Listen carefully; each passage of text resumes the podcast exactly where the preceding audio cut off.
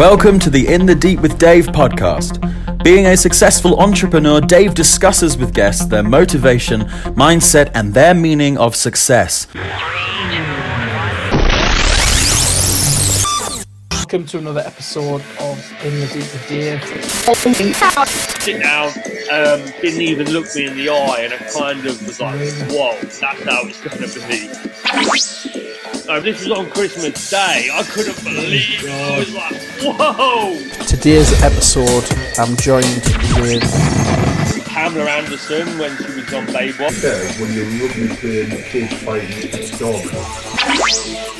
The advice for entrepreneurs. If you go into business or if you start a business chasing the money, And you can't do it once. Like, people think they're going to sit down and think about the law of attraction. I got the guys to lose over 100 stone.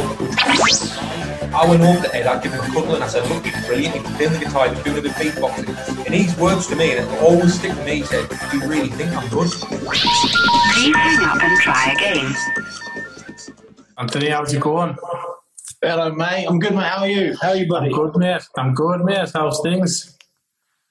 Yeah, man. I can't, not not too bad. I can't grumble. I can't grumble. Um, mate, yeah, you know what? I'm alive and well. Everyone I love and care about, and they're they're all doing well. Um, so yeah, mate. You know, it's uh, it's important to look on the positive side of life. I think, and um, yeah, and things are going, things are okay. I mean, it could be could be better. Let's not lie. Yeah, But um, yeah, it could be an right. awful lot worse as well. So It is. I think everyone's in the same. I think uh, as long as you're fit, healthy, alive, and you know you will, then that's all we've got at the minute. We've just got to get on with it and, and, and make the best of it as we can, I suppose.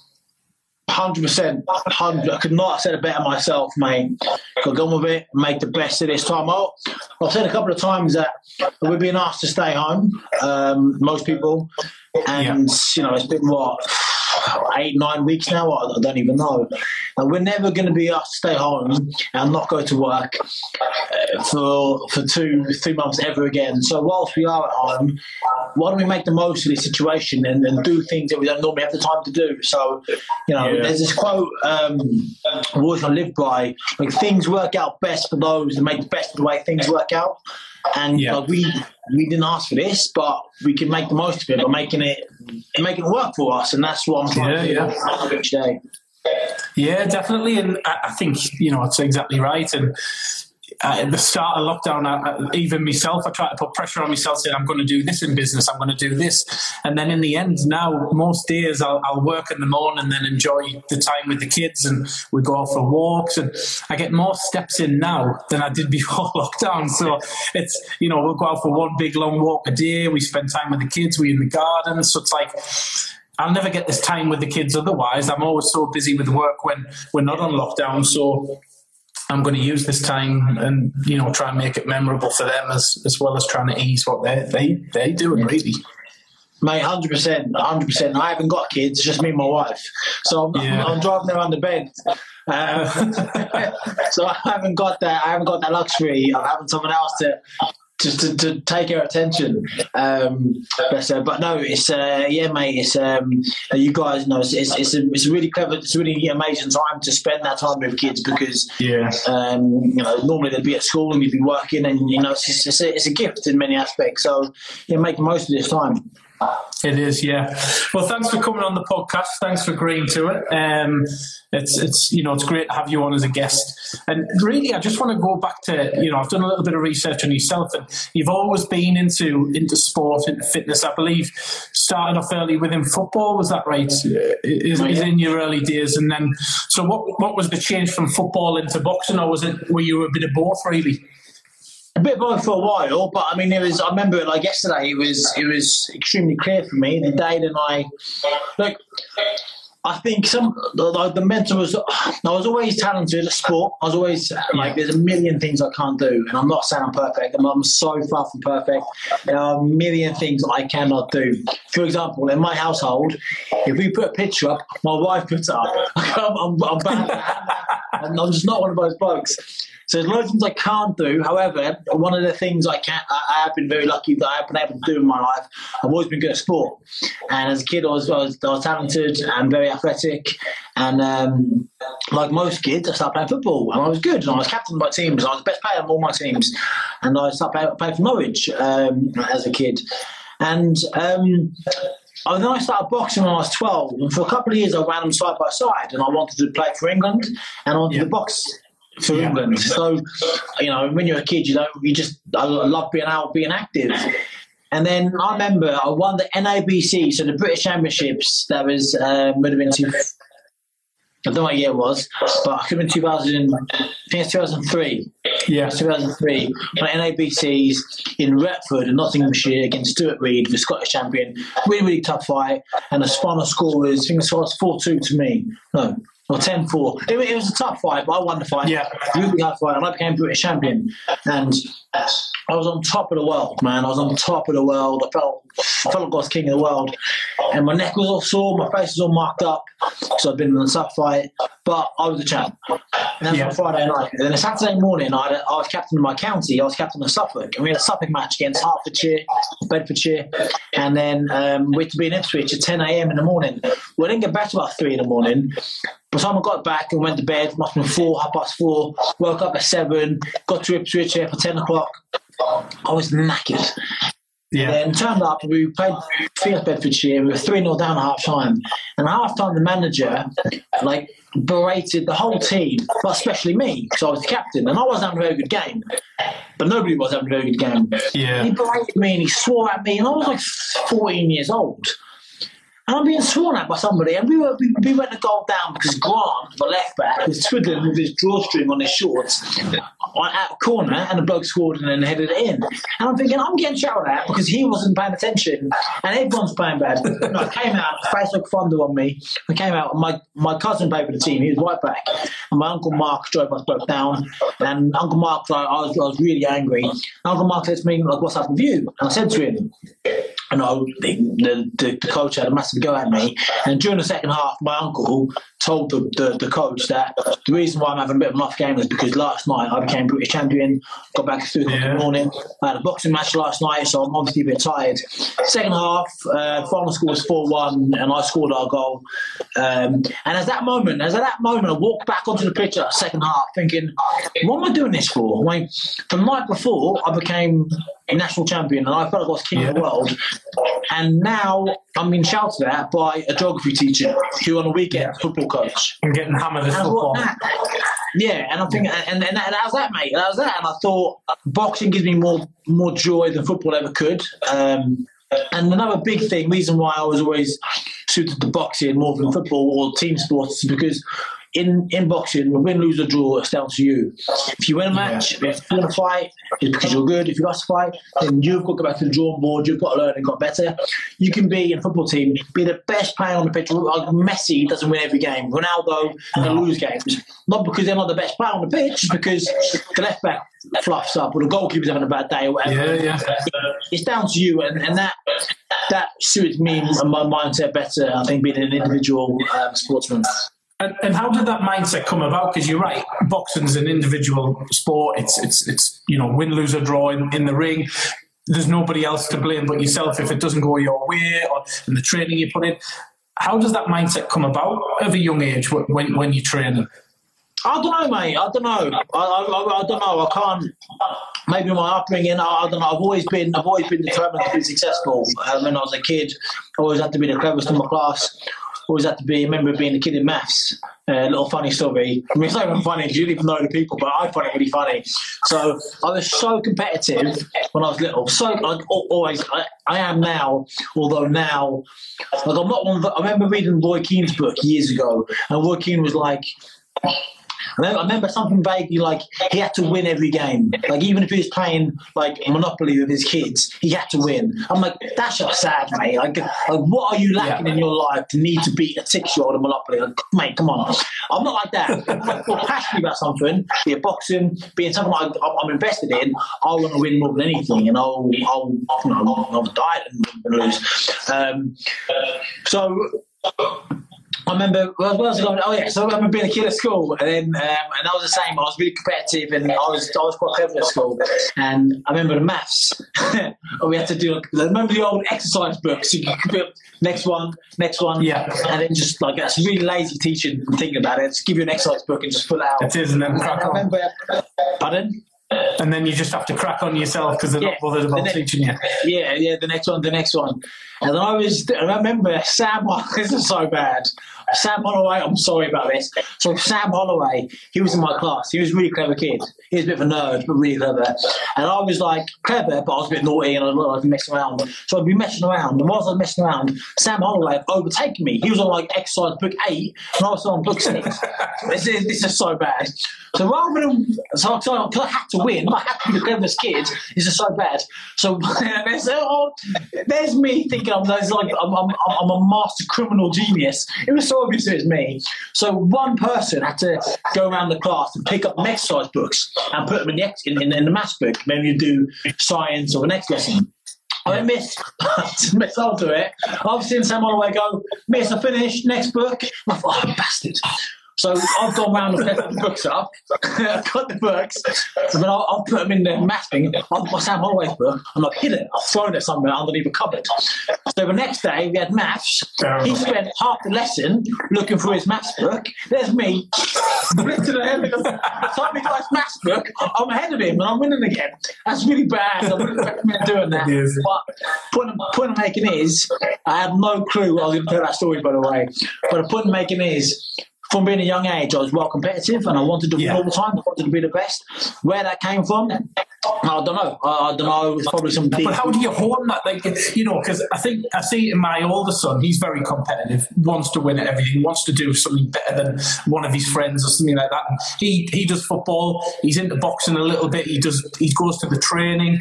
Um, how do you kind of then hone that into into your sport, into you know mastering your craft, if you like, and and how, what advice? Someone just asked a question there in the feed. What advice would you give to someone wanting to follow down the same path as you did into boxing? Um, so I answered the first question. Um, how do you kind of channel that into something that you care about?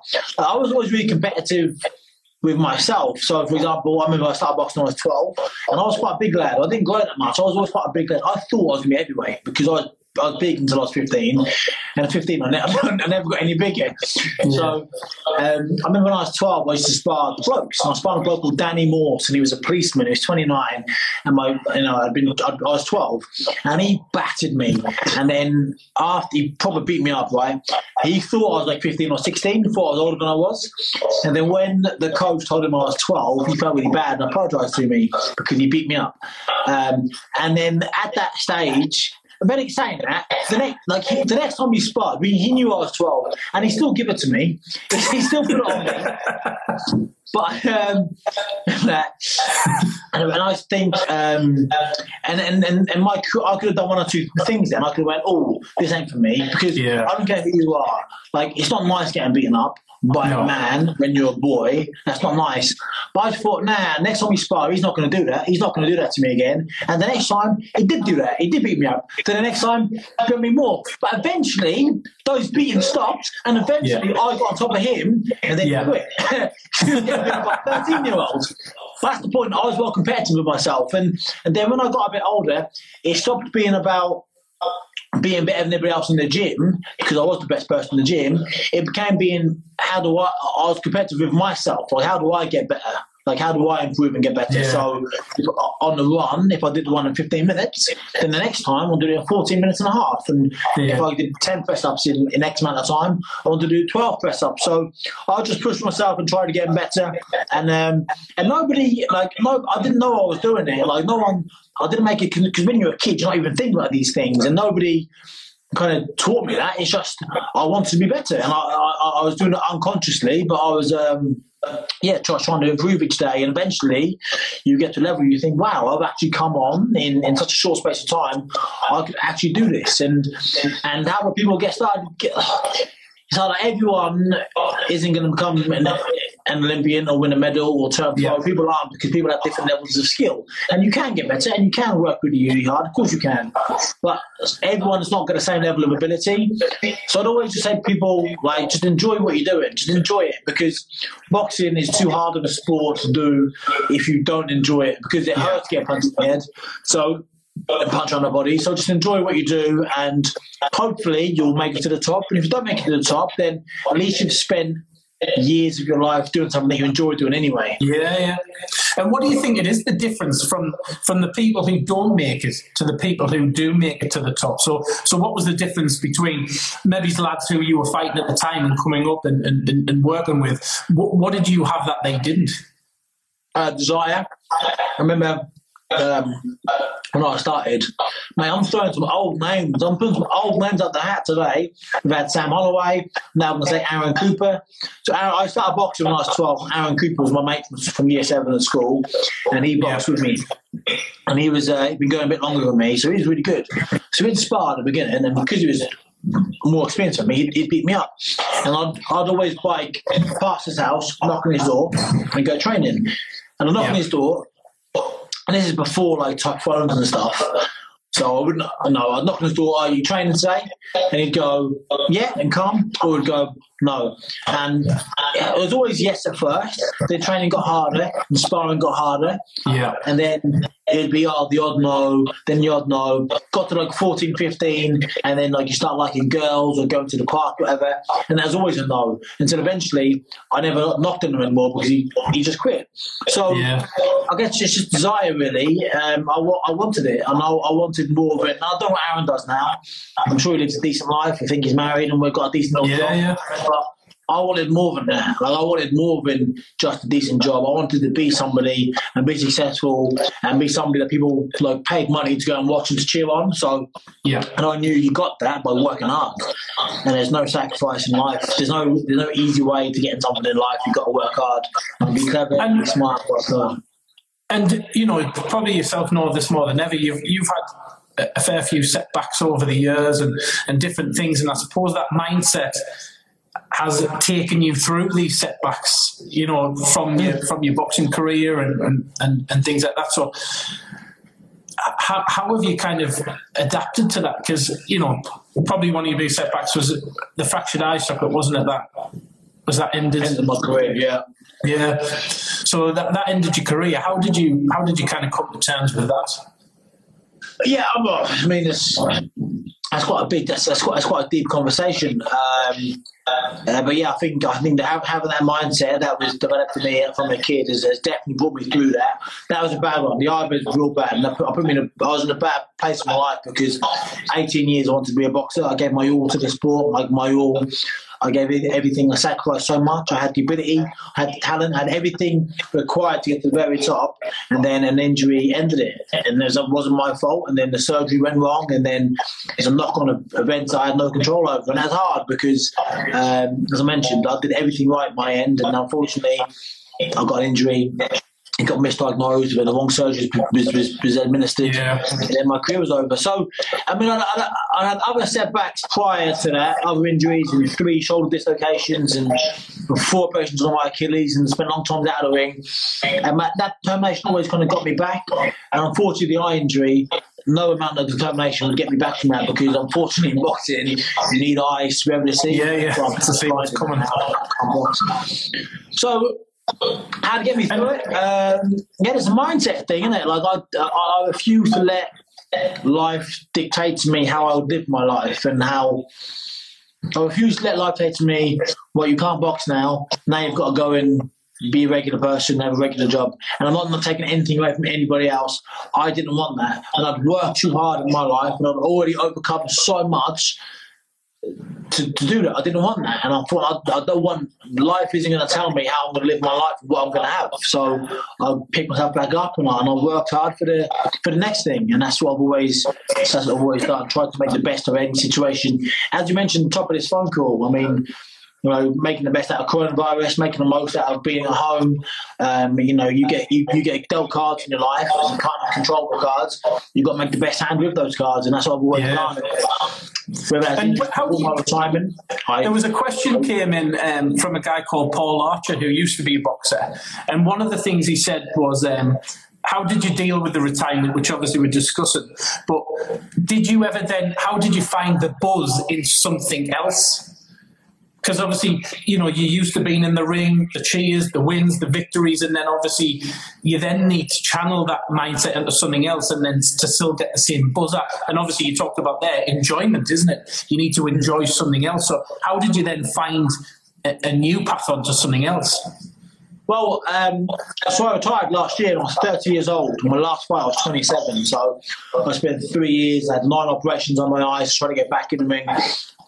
Um, and I, I, was, and I was 30 years old, still, still a young man, still a lot, lot Yeah. left to have, loads of passion and drive still left to give. And I thought, what do I, what do I love? And my entire life had always been boxing. Like, I, it was only ever boxing for me, so I didn't really have many other loves outside of it because it's so all-consuming. However, one thing I always did love is professional wrestling. Like since I was a kid, I love wrestling. I love that, and I, I still watch it to this day. Um, up until last year, and I thought I love wrestling. I actually really enjoy. it. I love how it's like. I love how I love how athletic it is. I love how. I love the psychology behind wrestling. I love how um, how demanding it is. I like how theatrical it is. Like, like, let's say my career, let's say my career would have went the way I wanted it to go in my boxing career. Like the boxing until I was say 36, been the world champ and retired and have like loads of money in the bank. That's all well and good. But again, 36 years old, you're still a young man Yeah, you are. still got a lot of life left to live. And I always wanted, even then, I always wanted to, the next chapter of my life, I always wanted to kind of like go into TV or movies or do a bit of acting. Um, I've always really enjoyed it in school, and I thought that was like the my next career after boxing. Like doing some yeah. acting, obviously learning and training and getting to a decent level. And then but I never became world champion as a boxer as a, as, a- as, a, as a boxer, and I got my career got cut short many years earlier, and I've got all this athletic drive left to, to, to give and spill because I've worked really hard my entire life to be uh, athletically very fit and healthy, and you can act until you're 110 years old. You can't do wrestling for you know when you're 100 because you've got to be young, and fit, and healthy and athletic.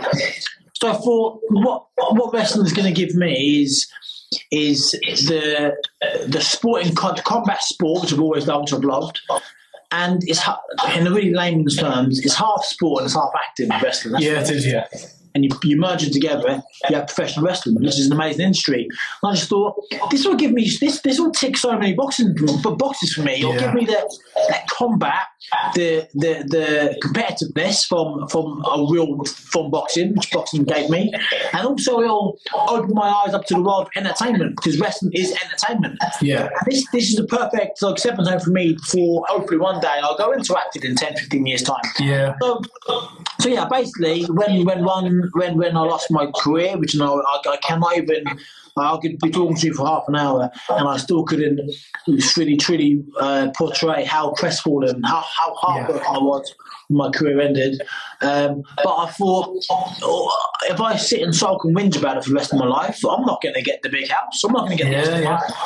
All the things I wanted in my life, I'm not going to get it by six, uh, by whinging. So I had to, as hard as it was, I was going to get up and dust myself off and, and crack on. And I found a new dream. Well, I've always dreamt of being a professional wrestler since I was a kid because it's- I've always been a fan of it. And I thought I'm going to make this dream come true. And I worked hard and I, I carved this opportunity for myself. And I'm now, again, living now as I've now got a second chance at a childhood dream, which you know, without being too disrespectful to people, like most people don't even live out one dream. No, they don't. They don't. Because life happens, and my first dream in life was to, to go to the Olympic Games, represent my country, and I won a medal, which was a bonus. And the next dream, I and another dream, dream I had as a kid is to live out, be a professional wrestler. So I'm generally living out two dreams. When most guys don't live at one. And there's been loads of setbacks in that. There's been loads of hardship in that. But you know, cut all the crap away. That's essentially what I'm doing. I'm living out a second childhood dream, and I'm really There's a, there's a quote I love um, where they say everything happens for us and not to us. Where if you believe everything's happening to you, you will never move forward. Where Yeah. all of these setbacks have made you who you are today and put you where you you're going now in terms of the wrestling career. So yes, and the heartache will follow. There's you know there's no doubt about that. And same with my setbacks in, in businesses that I've had in the past. But I know that's put me where I am today in a good position. So I'm kind of thankful for them now. So it's always a case where you can look back. What what what does wrestling? How does wrestling push you out your comfort zone? Because boxing again is is, is a combat sport, and, and, and wrestling's got a combat. But wrestling's more more of a show, isn't it? More of entertainment, more of that showmanship, that personality. So has that took you out of your comfort zone to, to learn something new in terms of the showmanship? Um, no, um, I don't I think I'd answer this because I don't want to say the wrong thing. I mean, if, if you if you knew me from being a kid, I've always been a showman. I've Yeah. always been a showman, and and and weirdly enough, I never. I talked to somebody last night on, on an Instagram live, and I, I went quite deep into this. Boxing, I was never able to kind of show my true personality in boxing Yeah. because of the injury I had. And it's just like, um, so I was sponsored as a boxer. I was sponsored by Nike. I was sponsored by the first boxer ever in history to have be a long term deal with Nike. I was sponsored by uh, Max Muscle, uh, Subway, Coca Cola. And I, I had some high, some, some real high brand um, sponsors. So I had so many injuries in boxing. I didn't box much in my personal career, and in boxing, you only get paid when you fight. And so I wasn't Yeah. fighting, I wasn't earning money. So my sponsorship deals, like, kept me paying my mortgage. Like, Yeah. without them, I'd have been, I'd have been out of my ass. Um, and when you are representing a brand, you got to represent yourself. You got be a good. I always want to be a good representative. Like I want to be like Yeah. going to be proud of me. So I've got to be very like mindful of what I said and how I acted, like on social media and stuff, because I didn't want to piss off Nike because Yeah. I needed the money. Otherwise, I was out. I've lost my house. yeah. yeah. So I couldn't really be. I couldn't. I'm, I was more of a. I was more of a colourful character. Uh, I'm more of a colourful, colourful character when I got to show in, in, in Yeah. boxing. Does that make sense? What I'm saying? Yeah, yeah, yeah. So you're almost kind of restricted of who you want to be because Yeah. you're, you're loyal to a brand that is obviously paying your mortgage. Yeah, and if and, and if you're Conor McGregor, if you're Mayweather at the very, very, very, very top of your game, you can do what you want, be what you want, say you want, because you know what? You earn hundred million pounds a fight, so you don't need ten grand a year from from an endorsement deal because you, you, you, you can be what you want. I never got to that level, and I thought I would, and I, and I should have, but whatever. I think at that level. So, so my career kind of came and went, and I, and I was me. I wasn't not being. I wasn't being false. I wasn't being. I wasn't being snide. I was being me. I was being authentic.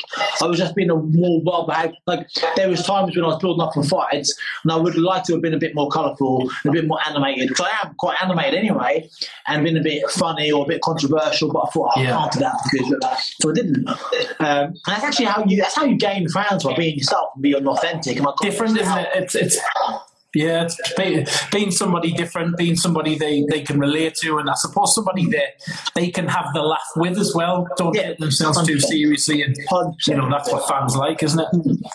But Um, so, the, so the wrestling thing, so about the wrestling thing, like wrestling will give wrestling will now give me the the platform to be the showman that I always was. Yeah, but I never could as a, as a. So that hasn't been hard for me to learn. The moves, the holds, I've been a fan my entire life, but the learning the wrestling moves and the holds and submissions, and that, that's been so hard. I mean, and I've come from the hardest game in the world, boxing, really, really physical. I mean, like, there's nothing more honest than getting punched in the face. Into wrestling, and again, I've been a fan forever, so I kind of know the industry. I generally thought it wouldn't hurt as much as it does. I mean, it proper Yeah. man. Proper Well. I've just hurts. I've just actually read Tyson Fury's book, and the, the remaining chapters of the book he talks about his his his stint in the WWE, and he said the training is brutal. He said he didn't realize what these guys go through in terms of like I think he was based somewhere, and then he was on a flight the next morning to somewhere else, then back in, then a flight somewhere else. He says, and the rigorous training where you're thrown about, s- smacked off the mats and stuff like that it, and the way of like falling against the ropes. He says it really takes you to- its toll on the body. So that's why I was interested. Obviously, chat with yourself is like, is it more physical? Than boxing, is the training more brutal than you would do in the boxing? Um, nah, it's a tough one. It's a real tough. It's very. It's different. It's like it's like an apple and a pear. Both are great, but they're different. Both, no, it's, it's really it's a tough one because in boxing, I was very unlucky because I I had lots of injuries. But generally, like generally in boxing, generally in boxing, you're going to get a broken hand, a wonky nose, a sore jaw, maybe a fractured eye socket, as I've had. You're Yeah, going to yeah. get maybe a broken rib, which I've had. You're going to get general boxing injuries, right? And you know that. You go into that knowing that. And you go into that knowing that that guy is trying to knock you spark out. So you're going to get stuff. Wrestling is like, it's so weird because wrestling, anything can happen. You can break your finger. You can dislocate your shoulder. You can break your Yeah. neck. You can become paralyzed. You can fracture your. Or there's there's so many more things can go wrong in wrestling because there's so many more moving elements. Um, you can every single time you take a bump, you land flat on your back. If you don't, if you don't tuck your chin, your back out on the canvas, you're, you're, knocked half sense, you're half loopy for the next minute because you're, you know, it, there's so much stuff you've got to learn, and also you're in the ring with your your your, your opponent. And you, it's weird because you want to hurt him, but you don't want to hurt him. It's just the weirdest. It's the weirdest industry in the world. It's really, really odd.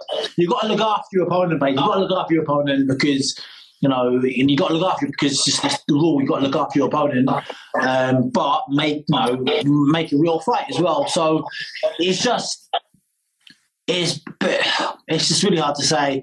Boxing's hard. Boxing's probably harder just because I've done it for longer, and also I did it at an elite level, and I'm still Yeah. learning wrestling. But the reason why I think it's harder is because you're doing all the hard training and you're making weight whilst you're doing it, like you're losing weight. Like I used to box at 11 stone 6, uh, 72 kilos.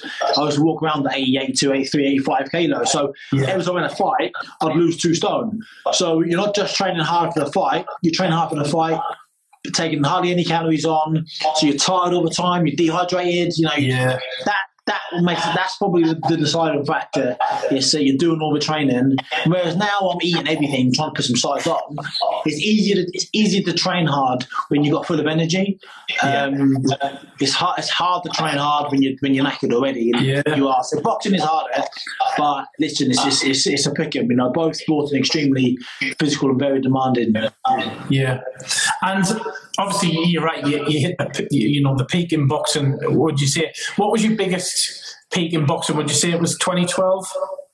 Yeah, I mean, yeah, probably. Um, 2012 was, was difficult for me because my mum was in hospital at the time. She had something. I was just going to come on to that because you know for Yeah. people who don't know that and for the podcast. You had a bit of a tough time on the run up to the Olympics, didn't you? You you didn't Yeah, train mate. for four or five weeks, did you?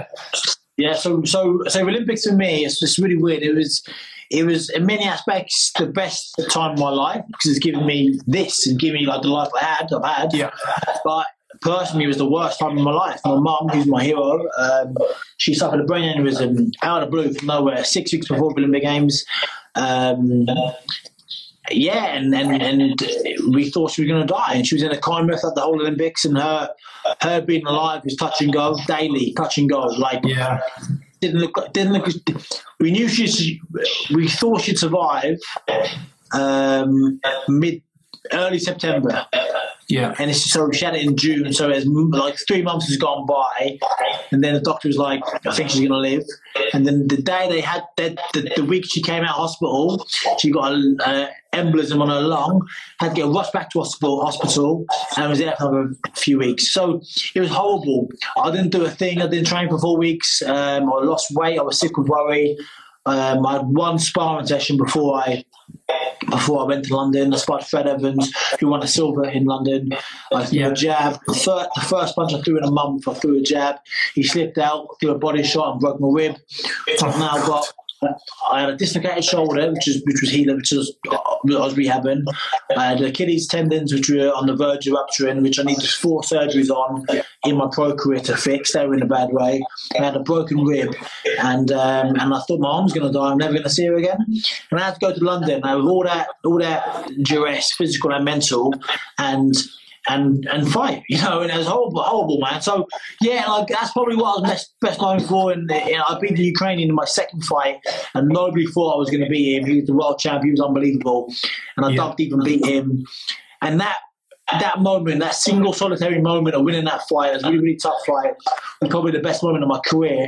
Um, but yeah, I look back on the Olympics with a lot of bitterness and not bitterness, the wrong word. I was bitter for a long time. A lot of sadness.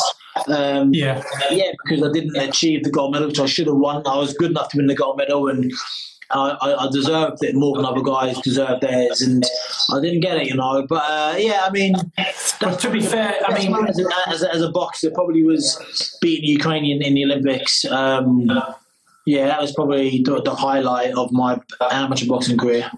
when people hear that story though and hear what you went through on the run up to the Olympics and not training and you know not sparring, not doing anything to achieve what you've achieved, which is you know like you said at the start, some boxers will never ever achieve that in their career is is massive. Really, it's. it's Yeah, that's it, mate. Thank testament, it's a testament. It's a testament to how strong your mind is, and even just what you've you've gone through in your career, and then what you, you've picked yourself back up and you're going again. It's a testament to just how strong of a person you really are. That Uh, cheers, man. Uh, thank you. Appreciate that. I do appreciate that. Um, yeah, I mean, you know, yeah, I'm still, I'm still upset I didn't win the gold medal because I, I, I was good enough to. Uh, but again, that's, I think that's just my mindset. Like I said, I always wanted to be the best, and all those years of training when I was 12 and traveling the world and boxing, it was all to win a gold medal at the Olympic Games. I didn't do it. Uh, in spite of, and I, I can look back. I'm, it's been eight years now. There's been enough time removed, so I can look back now and go, do you know what? Under the circumstances, like like under the circumstances that I was in, like even just attending was a big thing. Uh, let alone winning a medal. So yeah, I mean, I, I, I do appreciate that. But uh, one day I'll look back and I'll be I'll be really proud of my medal. I'm sure I will. But at the moment, I always, I always share the thought of there's always things I look back in my career thinking I wish that had worked out, I wish I'd done that. But I'm always thankful that sometimes I look at my life and I think we're happy. I've got two healthy kids, you know, good businesses. And, you know, some people could only dream of where we are in terms of where our lives are. So you, you're already living somebody else's dream life. So for all of the setbacks you've had, you've still had an amazing career and, and still having an amazing career and an inspiration. I, I know that you, you do the, the workouts live kind of on the morning uh, on Instagram. What what came about? Why did you come about that? Because again, they're inspiring people. So you are inspiring people. Every Oh, mate, too kind, too kind. We've got to talk more. You make me feel good about myself. nah, cheers, mate. Do you know what it is? Um, when I was injured with my eye, I spent three years trying to get back in the boxing ring. I in my eye. And I was in a real bad way. I was, I was depressed. I was in a real, real bad way during that time because, as I said, the whole thing, the, the thing I wanted more than anything was was was getting taken away from me through no fault of my own. And I I. I sulked and I drank beer and a you know, for breakfast and went to bed at three in the morning. I was in a real bad way. And then I started exercising. And I used, and I'd never exercised, I'd always trained before for boxing. So I never really trained before just for the hell of it, you know. And, and I had no motivation to do anything because my career was getting snatched from me, as I said. And then I started exercising in, in the morning. And I noticed that when I was working out in the morning, I felt a bit better, a little bit better. Yeah. And then I made exercise. Then when I didn't do it, I'd feel worse. So there's something in this. Then I'll do a little bit more. Only little bits, little five minutes here, ten minutes there. And I was doing little bits and doing little bits. And I was feeling better. Then, then I made exercise a, a habit. I'm making it a habit for me, you know, to go out and feel good about myself. And and then I thought there's definitely something in this. And then I started prescribing some sessions for different people, my wife and my family, and they're really enjoying it. And I thought, there's definitely something into exercise and mental health and, and obviously physical health. And I and I basically I created an app. I created a seven minute KO, my seven minute KO fit app, which is uh, basically a boxing themed uh, seven minute a series of seven minute workouts. Um, that you do first thing in the morning, you wake up, you exercise, you feel good. You punch all that stress out of your life, all the Yeah. animosity, all the all the anger. Wake up and I'm doing it every single morning, uh, most mornings at 10 a.m. I might change them now to 8:30 because people are going back to work now, and I Yeah, yeah. by 10 a.m. people are back at work and I'm doing as much. I might change them to 8:30, but um, uh, yeah, I'm doing them. You know, most mornings I do them with people as well. And have a chat about their relationship to exercise. And the reason why seven minutes, I've, I've created a seven minute pro- work program where you get as much out of my seven minute workouts if you push yourself really hard as you would do going doing a 50 minute steady state on a treadmill Yeah. or a cross trainer or whatever. So you get a lot out of just seven minutes. So I'm doing that because um, I believe like I know I've had the benefits from exercise my entire life, but particularly mentally when I was in that down period. And I want other people to have the benefits of exercise, and not everyone can spend an hour and a half at the gym three nights a week. No, no. They've got a family, they've got they've got kids. But every, I personally believe everybody can find seven minutes in the morning, 420 seconds in the morning to wake up and have and, and do some do one of my workouts and feel good, knowing that they've had they've got the workout in early doors, you know. So um, yeah, that's that's why I've done that, man. I've been and and I think it's brilliant. I do think it's brilliant. I think it's a, a testament because um, since lockdown began, every morning I set my alarm and I wake up on my alarm six thirty every morning. I get up, I train. Whether I've got a bike set up in the garage, so I do some biking or I do some hit sessions. Um, and every morning I train because, and my wife always says, "Why do you get up? You don't need to get up early." You know, my work calls kind of start at ten o'clock in the morning. I says, if I don't get up, I'm creating a routine for myself. I get up, I train, I feel better for that routine rather than waking up when I want, you know, 10, 11 o'clock in the morning, like, and then you start to get up, you feel lethargic, you don't feel mentally strong and prepared for the day. Where I think if you set your alarm, you get out of bed, you have a bit of a routine and a bit of a plan. When you've achieved that plan, they're little successes that you take throughout the day. So you're like, I feel better about myself. I've worked out. I feel better about myself. I've actually got up when I say I'm going to get up. I've set my alarm. I've got up my alarm, and I think little things like that. And you're right. Them seven minutes where people join in on the workout, they will 100% feel better than for doing it than, than not doing it. Yeah, hundred percent. I always, no, no, that's great. That's routine. I think how you get through any any difficult. Uh, that's what I was saying when I was going through my bad bad spell. How you get through any difficult situation is through routine and knowing every day you've got something to do. There at twelve o'clock I'll do this. At four pm I'll do this. And hundred percent, man. I really that's that's how all successful people. I, I, I listen to a lot of podcasts or read books or whatever. Like it's not a secret. If you're successful, 99.9 of them, percent of them, do the same thing. Like, Yeah. if they, they, they, they create positive habits. They make they make good decisions at the right time, and they make a series of these positive decisions. And then, long and behold, after years of doing that and working your ass off, you become successful. I mean, it's it's listen, and that's and when you work and you exercise, um, I've done a lot of research into it. You you release we call them happy hormones. Release happy hormones in your brain, serotonin, which is found in uh, antidepressants, like naturally Yeah. makes you feel good. But whereas if you take an antidepressant, you get a shot of serotonin in your brain and you feel good. But because it's an artificial foreign substance in your mouth when you get in your body, you feel good, and then it drops off and you feel Yeah, exercise, you do it naturally, it's a natural creation in your body, in your brain, you feel good, you feel good for longer, and it's natural. Um, you know, dopamine, the, the the addictive drug, which you people they bet on the roulette wheel and they feel that buzz, they feel they feel alive. That's dopamine, and you get like a like a little shot of the dopamine released in your brain um, when you get into that feeling. That gets released in your brain when you work out, when you exercise. People have runners high. That's dopamine being released in their body, making them feel good. So mentally there's loads of positives to it.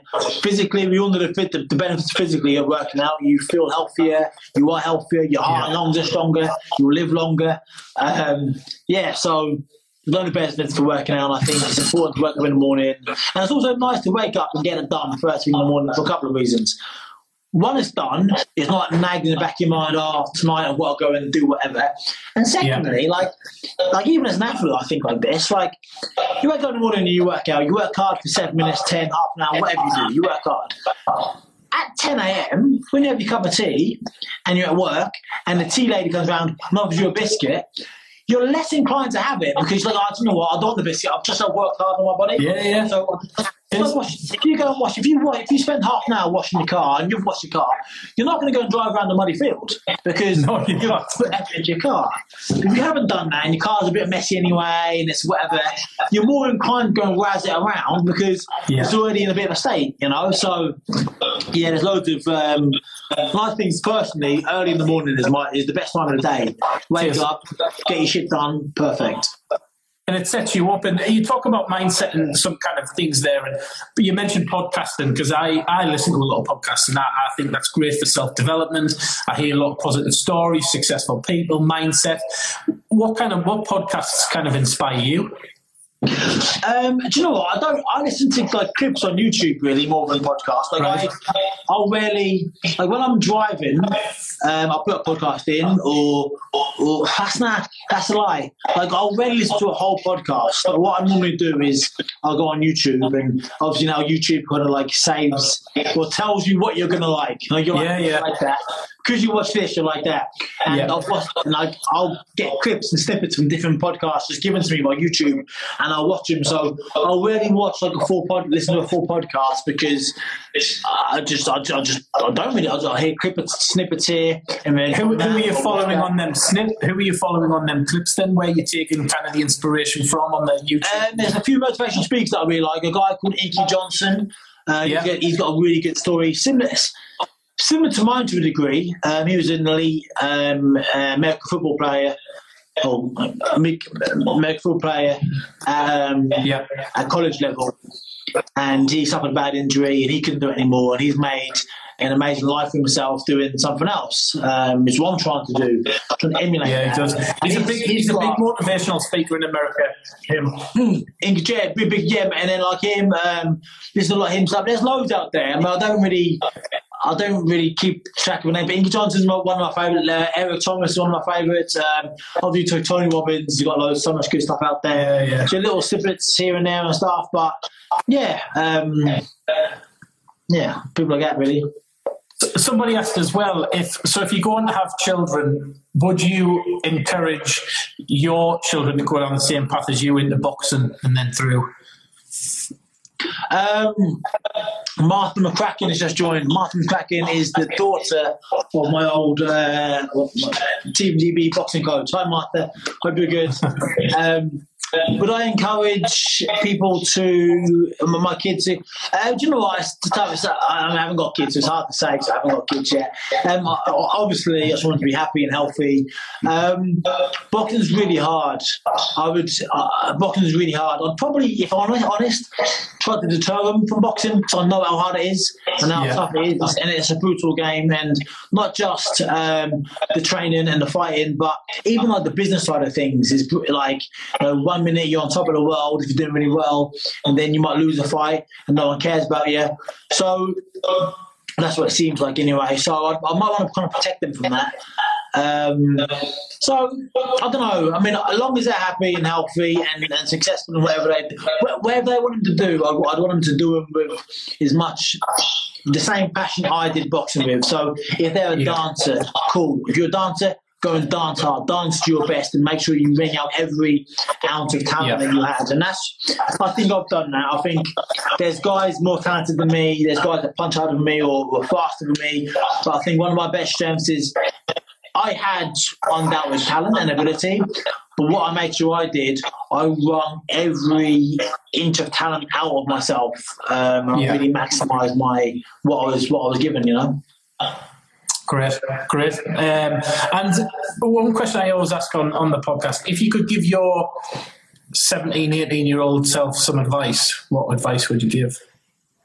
Yeah, I always say this um, when I give an accurate. I've been like the best bit of advice. If I could, yeah, if I could tell myself what to do again, I'd say enjoy the moments along the way because because. And I do. I'll do a bit. I'll do a bit of motivational speaking now, and go to football clubs, and go to schools, and say, and then talk about my story, and and I didn't appreciate my story. I didn't appreciate my journey as much as I should have done along the way Yeah. quick quick example. Um, uh, my pro debut um, was the highlight of my boxing career, my pro boxing career, my pro debut. Yeah. And I boxed up in Sheffield in front of 10,000 people, and all my family and friends came, and hundreds of people come up from where I lived to come and support me. And then my team, they organised like a, an area in a, in a bar that night. And I was boxing three weeks later in New York, Atlantic City. I didn't want to go. I just knocked the guy out in round two, boxed really, really well. Everyone was like, oh, like really happy. And I didn't want to go because I was focused on boxing three weeks later. And my missus said to me, oh, I'll just go, you haven't got a drink, just turn up and show your face and smile. And they've all travelled a long way and spent a lot of money to come and see you. Have a drink with them and to celebrate. And I didn't want to. And I was so focused on becoming world champ. And I, I, my mindset was, when I'm world champ, I can then relax a bit and I can then enjoy myself. But until I get there, like I'm not going to enjoy anything. Yeah. And so I went, and it was rubbish. I went, I didn't want to be there. I had a face on me like a smacked ass. It was just, it was just rubbish. And then uh, me and Miss had a bit of an argument about it because she was like, well, "Why?" Totally, she was totally in the right. Like, why Yeah. being, why being born for? Blah, blah, blah. And then, um, anyway, I, and then I boxed three weeks later in New York. I got food poisoning. I boxed terribly. I won, but boxed terribly. I broke my hand. It was just rubbish. And then from then on, every time I boxed, something bad happened. I went in with a bad injury, came out with a worse injury, and it was rubbish. And that was the highlight of my career. And I didn't appreciate it. And my career ended. And I'm like, I mean, Yeah. like the best night of my life. I didn't even I didn't even appreciate. So I wish it's like and the, the analogy, old analogy is everyone uses this one. It's like if you like people climb Everest and they're so focused on climbing, climbing Everest, they get to the top of Everest, they look around and the view's a bit rubbish at the top of Everest because I haven't been, but from what I gather, it's like Yeah. it's all cloudy and you can't really see much because you're so high up in amongst the clouds and it's a bit Yeah. shit. When really, what people should do is climb Everest and, and like every like regular intervals, stop, turn around, have a look, breathe it in, and enjoy the view on the way Yeah, up. Doesn't mean you're not as committed to kind of getting to the top. You then you turn around, then you work hard, and if you've done that. You've stopped four, five, six, ten times along the way. You've got every view from every like part up Everest. Get to the top. You then look at it. You then have that achievement of knowing you've done it, and got the memories along the way. I didn't fully appreciate the memories along the way, and that's not just a, a boxing thing. That's a lot. People are so busy on That is so. One of the biggest things I, I've always said about my career is I've never ever celebrated the successes. I've always moved on and thought, right, we've got here, now what's next? And me and my business partner are exactly the same. We always move on to what's next rather than savouring the moment of, of what we've achieved. And that is so many people in business. So when you're going around doing your, your motivational talks and, and, and different things, you need to get that installed into people because they need to celebrate the wins, the little successes, and, you know, put some targets in and, and, and some achievements in when you get there what you're going to do to celebrate it. Because you're right, if you haven't celebrated some of the biggest things, you know, maybe you need to go back and have a big celebration after lockdown and celebrate them now. That sounds good to me, man. You're right, man. And and, and there's there's, there's there's definitely something in that. There's definitely something in when you achieve something great. What's next? Great. That keeps you hungry. It keeps you keep, keeps you dry. Keeps your passion there. But doesn't mean you can't stop and go for one night. Two minutes. Oh yeah, well done. And do you know what? We did that. Let's celebrate. Doesn't mean you're less hungry against the top. And that's the thing I couldn't separate that when I was when I was a bit younger and not wise. Like I couldn't separate. I, I, used to think if I celebrate now, that means I'm happy just winning my pro debut. I mean, I was always going to win my pro debut, so why should I celebrate it? Because I'm always going to win it. I'll celebrate when I'm world champ. Um, really, I should I should have appreciated that for what it was. I should have, it, that was a massive success. I boxed really well, a great performance. I should have appreciated that and then moved on. And I didn't. I just moved on and didn't get the moment. And I didn't have that night with my friends. They had a great night. And then I still hear to this day, oh, remember your prom debut night? What a great night. I was at home having, I was at home having an argument at the hotel. So, uh, so yeah, uh, yeah. I mean, So what's your next what's your next target where you are going to celebrate? What what's next on for, for yourself where you will celebrate when you get there? Yeah, I mean, I don't know. I'm not. I'm not. Even, I'm not. I'm not putting. I'm not putting a label on things. It's like, just like I said, the win, the successes. Now I could go and I'm. I'm it could be as trivial as this. during lockdown, I mentioned you earlier, I want to make the most of lockdown. I'm trying to learn learn the keyboard. I'm really bad. I mentioned you earlier, like there's some things I'm good at, i.e. sport. There's some things I'm bad at, like everything else. And keyboard firmly sit under the everything else banner. Um, I'm trying really hard to get good because I, I just want to. I, I want to challenge myself. And when I nail a song, I'm like, boom, uh, brilliant. I'm on to celebrate. So it's just about enjoying the moments along the way. So it hasn't got to be a big thing. It could be small things. It could be big things. No, it doesn't matter. I just um, you know, want to celebrate the little wins along the way. Do you still are you still following boxing a lot? Do you still love the sport? Nah, not it? really. Not really. I'm not really. Not really. I mean, I'm not. Not. I'm just. I'm just. Uh, it, it, for me, it ended really bitterly with the injuries and then not being able to do it. And I, just, I don't. That's not good for me. Like watching people who who who, who I'm better than, and I've got more ability than, watching those guys go out and live out my dream and Yeah. win the belt I should be fighting for and earn money that I should have been fighting for, um, pisses me off. So why do something or watch something pisses you off? So I mean, I will one day. I'm sure I will one day. One day I'll get back to it, and I'll. I'm sure I'll really, really enjoy it, and because it, it, it was amazing. It was a massive part of my life. So I will go back to boxing one day in some capacity, maybe just as a fan. I don't know, but I will one day. I'm sure do something in boxing again. It's just.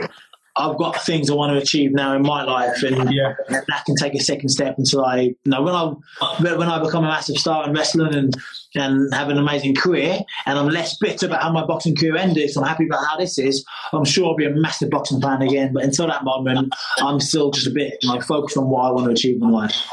And just briefly, kind of explain the wrestling part. How how does it kind of so you've you've signed for the wrestling, and and then how does that work out from there? Do you get fights picked out to you, matches picked out for you? Yeah, so I, the so more- I've done, I've done AEW, All Elite Wrestling. That's on ITV in the UK. ITV four on a Friday night. I think it's ten thirty-five.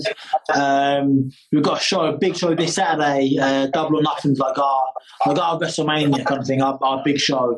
Yeah, We're a yeah. brand new company. We're doing amazing stuff. Uh, the best wrestling in the world, and without a shadow of a doubt, in my opinion, it really is the best wrestling in the world, and they're doing great things. Um, so yeah, so I'm training to become a wrestler, and then when lockdown's over, like I was in America before lockdown, and I had to come home. Um, but when lockdown's over, I'll go back to the states. I'll carry on training, and then I'll make my debut when I'm when I'm good and ready. And then every Wednesday night, I'll be on TV wrestling. So carving out a new career for myself. So it worked out like that, really. Do you have a do you have a name of the wrestling? Do you have a I mean, I'll be my. I mean, I'll, I'll be my name. I'll be me. I'm not too sure. I'll have, I'll, I'll have like a moniker as well. I think I'm sure I will. But I mean, I'll be me. I mean, I'm not gonna. I'm not gonna become. I'm not gonna become Mister whatever because everyone knows I'm me. And like Yeah, yeah. wrestling's different now. Back in the 80s, wrestling's a bit, bit silly, a bit cartoony. Everyone had like gimmicks and silly little names and stuff. Everyone nowadays knows who you are. You've got Wikipedia. You've got Google. You can find things out. So I'll be me. I'll just Yeah. be like they always say in wrestling, the best wrestlers are those guys that themselves they just turn the volume up to the max, and they'll be Yeah. I'll be me, but a, a larger than life version of me. where Hey, do you gonna where be do you train practicing in a minute, mate. I've got Okay, I've got uh, homework with my niece in the moment um, on on. Well, finish on off. Last, last so- question. Um, dinner. We're at a dinner party. You can invite three guests, anyone alive or dead. Who would you pick and why? So I did this. Uh, I got asked this last night. and There was five guests. and I panicked, and I'll say the same thing. It's like oh, this is a great question, and people always want to pick like cool people. And I think even if you've got a dinner party, it's what it's it's probably three hours, maybe an hour at the end have like a little nightcap. You got four or five hours staying with people. It's like I'd want people who are interesting. Yeah. It's like, and this is the, I said last night again, this, this can't be the headline of this, of this interview. But somebody, and I was thinking, somebody's really interesting, like the most evil man that's probably ever lived, like Hitler, like without a shadow of a doubt, the most evil man ever. I'd love to talk to him and go, why are you such a horrible person? Like what? Like what? Like what? How? Yeah. Like To understand the mindset. yeah, what's your mindset? And, and not just that, how did you have this ideology and manage to convince millions of people, millions of people, to share it with you and to go and kill millions of innocent people? Like, Yeah. like oh, the most evil man on the planet, but, but must be fascinating. Like, obviously, Yeah, so it's so something like that. Um, I love that answer, by the way. That answer's great, by the way. Because a lot of people would go for that's a great answer. So yeah, Nah, cheers, mate. I, I would have had it's either Hitler or Churchill. I love me Churchill, like I love me Churchill. Hitler or Churchill. Probably couldn't have both because it's a bit I was going you know. might kick off. Yeah, might kick off. When I was at dinner party, I've got a new carpet. I don't want, I don't want red wine on my new carpet, you know. So one or the other. So Hitler or Churchill, one or the other. Um, some female representation, let's say probably Beyonce, you know, to sing us, sing for us. Big fan of Beyonce. She lived quite a tough life as well. Our upbringing um, in, in Texas, quite a racial area in America. Um, so Beyonce, and who else? Um, Muhammad Ali. Muhammad Ali, because Muhammad Ali, I mean, not ju- yeah, I mean, nothing, nothing needs to be said about that. I know. Excellent. Well, thanks for coming on the podcast. I appreciate this, Anthony, and uh, I wish you success. I look forward to seeing you um, make your debut in the wrestling. Cheers, buddy.